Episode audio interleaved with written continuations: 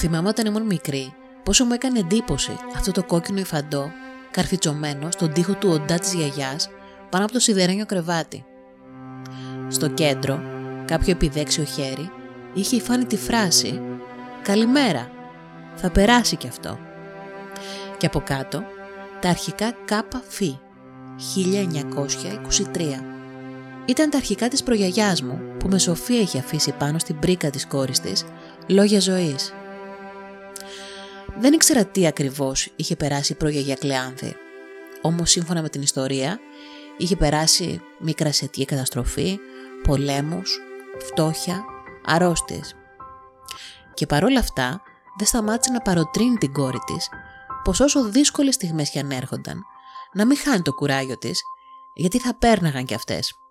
Η κόρη της η μικρή Ελένη, ενώ ήταν πολύ καλή μαθήτρια και αγαπούσε το σχολείο, ο κύρις της τη σταμάτησε για να μην την ατιμάσουν, λέει, τα αρσενικά εκείνης της εποχής. Παντρεύτηκε 16 χρόνων. Κατάφερε να γεννήσει και να μεγαλώσει σιγά σιγά πέντε παιδιά εν μέσω δυο πολέμων. Γνώρισε και αυτή πίνες, πόνο, κακουχίες. Ακόμη τη φαίνω στο μυαλό μου να διηγείται τη στιγμή που ο παππούς Μανώλης, έφυπος, με τα λογό του, την είδε να παίζει κρυφτό στον ελαιόνα του σπιτιού της και εκείνη μόλις τον είδε, κοκκίνησε πως εκείνος λίγο αργότερα, αν και είχαν διαφορά 20 χρόνια, πήγε και τη ζήτησε από τον πατέρα της που δέχτηκε να κάνει γαμπρό τον ευκατάστατο Αμερικανό. Έτσι τον λέγανε, γιατί μόλις είχε γυρίσει από την Αμερική, όπου είχε μεταναστεύσει, ως δεύτερη γενιά μεταναστών. Όλοι έβλεπαν τα λεφτά που είχε μαζέψει και όχι το πώς τα είχε καταφέρει, τις κακουχίες, από το Ellis Island στις καρβουνόμινες που του δημιούργησαν αναπνευστικά προβλήματα. Όταν γύρισε με αρκετά χρήματα στην πατρίδα, οι συνεχείς πόλεμοι οδήγησαν σε υποτίμηση της δραχμής και έχασε σχεδόν τα μισά λεφτά που με τόσο κόπο είχε μαζέψει. Έπειτα άνοιξε ένα μικρό μαγαζί σε μια κομμόπολη. Ερωτεύτηκε την αρχόντισα, παντρεύτηκαν και αυτή έμεινε έγκυος. Όμως η ευτυχία δεν κράτησε για πολύ. Λίγο πριν γεννήσει το πρώτο τους παιδί, ένα αγόρι, πέθαναν και οι δυο, μάνα και παιδί, πάνω στη γέννα. Ο πόνος ανίποτος. Αυτόν τον πόνο ήρθε να γλυκάνει τότε η γιαγιά μου, η δεύτερη του γυναίκα, Ελένη, μάνα των πέντε αγοριών που του χάρισε και η γυναίκα της ζωής του μέχρι το τέλος. Μεγάλωσα με τις αφηγήσεις της, όπως για το πώς έσωσε το στερνοπούλι της, το μικρότερο από τους πέντε γιους της, Αντρέα, που μωρό ακόμα αρρώστησε από κοκκίτη, μια επιδημία που θέριζε εκείνη την εποχή το βρεφικό πληθυσμό. Πολλά μωρά είχαν χαθεί τότε και σε μια απέλπιδα προσπάθεια να σώσει το δικό της, του έδωσε γάλα γαϊδούρα, ενώ μαζί με τον παππού και το βρέφο στην αγκαλιά δίνησαν με το άλογο κοντά 50 χιλιόμετρα για να του πάνε στο γιατρό.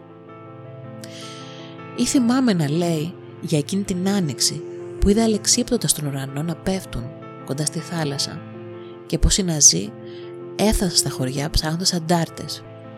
Πως μπήκαν μέσα και στο δικό της σπίτι ψάχνοντας τροφή και όταν τους έδωσε, ενώ έψιναν μέσα στο τζάκι της, ένας από αυτούς χτύπησε κατά λάθος το κεφάλι του. Φοβήθηκε τότε πως θα τη σκότωναν μαζί με όλα τα παιδιά της έτσι όπως είχαν κουρνιάσει στην αγκαλιά της. Όμως ευτυχώς δεν το έκανα. Λίγο πιο κάτω όμως δεν είχαν την ίδια τύχη τα παιδιά της κατάκαινας. Τα εκτέλεσαν μαζί στον κήπο του σπιτιού. Χρόνια μετά θυμάμαι τη γιαγιά μου να τα διηγείται, κρατώντας τα αγώνατά της και να λέει με πόνο «Όφου παιδάκι μου». Έπειτα ήρθαν οι μάιδες που μπήκαν στο σπίτι της γιαγιάς και πήραν μέσα από την τουλάπα όλα τα χρυσαφικά της. Άφησαν μόνο τη βέρα που φορούσε μέχρι που πέθανε.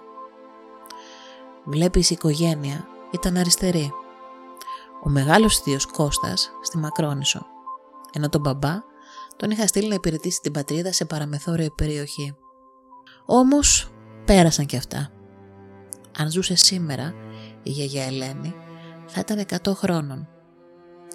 Θα έβλεπε τα εγγόνια και τα δυσέγγονά της να περνάμε μια ακόμα δεινή οικονομική κρίση, με ανεργία, μετανάστευση, ματέωση προσδοκιών.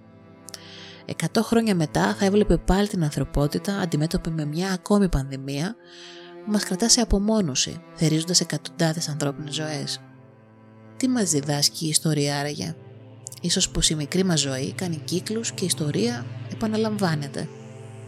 Όμως, για κάθε τι καλό ή κακό που μας συμβαίνει, αργά ή γρήγορα, και αυτό θα περάσει.